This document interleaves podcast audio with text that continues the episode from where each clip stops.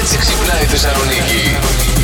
Στο σπίτι που πήγα πριν λίγους μήνες, έχω έναν γείτονα ακριβώς πάνω από το κεφάλι μου. Θαρώ ότι είναι ένα νέο παλικάρι. Από το Μάιο είμαι εκεί. Δεν έχει σταματήσει να μην τις κάνει όλες, να τις ακούει μέχρι και ο λευκός ο πύργος. Έτσι τον άνθρωπο, ας τον αρέσει. Δεν καταλαβαίνεις για τι πράγμα μιλάμε. Τέτοιο πράγμα. Να είμαι εγώ από κάτω και να λέω Α, κάλες έχουν τις τύχες τις καλές. Θέλω πραγματικά να πάω να χτυπήσω το κουδούνι και να ανοίξει και να μου πει παρακαλώ, τίποτα λίγο να σε δω ήθελα.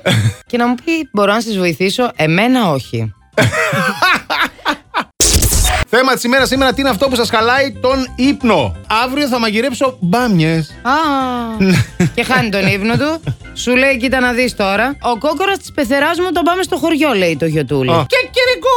Πότε θα πάω με τη χύτρα μου μαζί, δεν ξέρω. ναι, ναι. Τα πάντα μπορούν να μου χαλάσουν τον ύπνο, λέει η Δανάη. Ένας θόρυβος, λίγο φως, λίγο γείτονας που σου ξεδιάζεται πιθανόν μόνος του.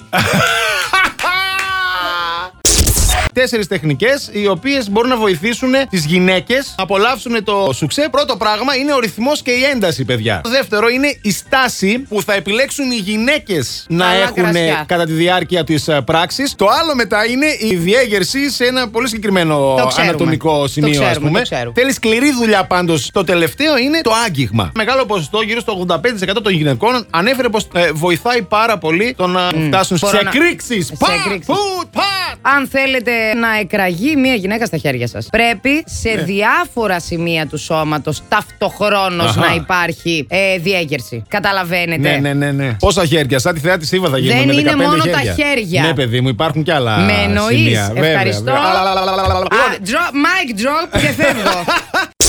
Και με στέλνει ο, Μί- ο Μίλτος μήνυμα και μου λέει: Θεία, πάρε ένα τηλέφωνο όταν τελειώσεις. Δεν είμαι η θεία του, φυσικά είναι κολλητός μου.